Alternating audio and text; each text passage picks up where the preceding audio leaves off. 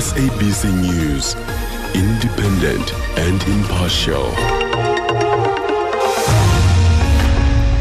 Pastor Bushiri and wife spent a second night in jail, and Minister Dlamini Zuma expected to visit the multi-billion rand bridge in Lusikisiki.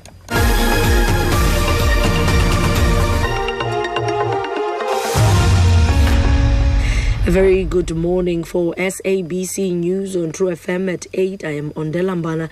The Enlightened Christian Gathering Church Pastor Shepherd Bushiri and his wife Mary Bushiri, as well as their co-accused Landiwe Ntlokwana, have spent a second night in jail after the Pretoria Magistrate Court postponed their bail application to tomorrow. The three appeared in court yesterday. The state asked for the postponement of the case as they had to verify some information. The group is charged with fraud amounting to 102 million rand, money laundering, and the contravention of the Prevention of Organized Crime Act. The group is facing the same charges as Willa Mudolo and Zetu Mudolo, who have already appeared in the same court and will apply for bail on the 30th of this month. Church spokesperson Terence Baloyi. The intention is clearly not to seek justice. The intention is clearly not to make sure that justice prevail at the end of the day. I can assure you the prophet and the prophetess are innocent creatures of God. Whatever they are so charged with uh, are charges which are baseless, cannot stand any test of any court proceedings.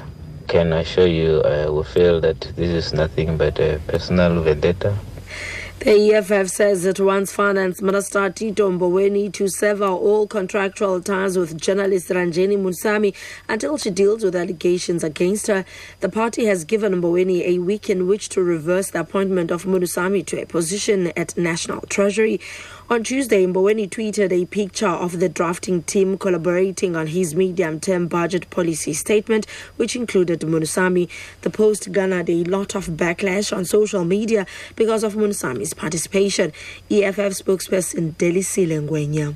The Economic Freedom Fighters rejects with contempt the appointment of Ranjeni Munusamy as the political secretary to the Minister of Finance. One of the credible witnesses at the Commission on State Capture presented undisputed evidence that Ranjeni Munusamy has been on the payroll of an intelligence slash fund. For a Minister of Finance to employ such a discredited and compromised human being to such a serious responsibility is not only irresponsible irresponsible, but it is also reckless, dangerous, and outrightly irrational.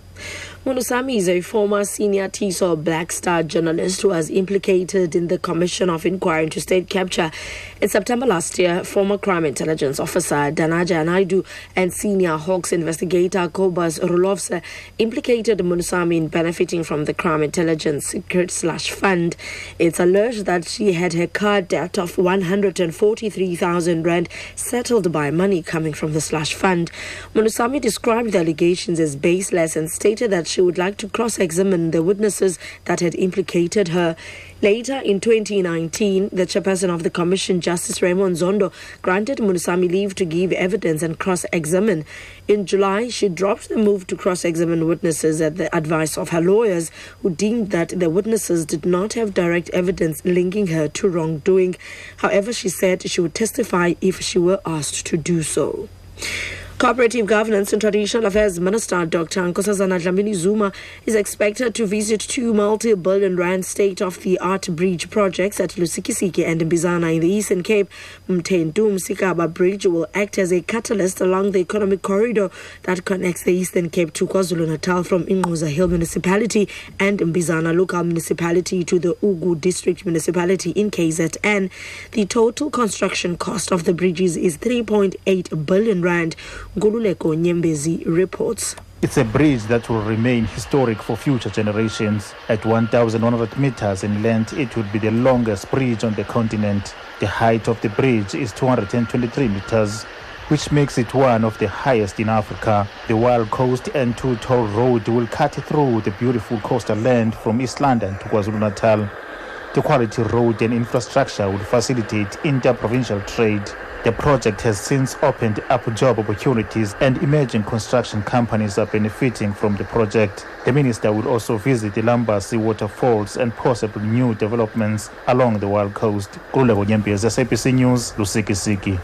Recapping on our top story, the Enlightened Christian Gathering Church pastor Shepherd Bushiri and his wife Mary Bushiri, as well as their co-accused Landiwe Ntlokwana, have spent a second night in jail after the Pretoria Magistrate Court postponed their bail application to tomorrow. For SABC News on True FM, I'm Ondela Mbana. We're back with more news at 9.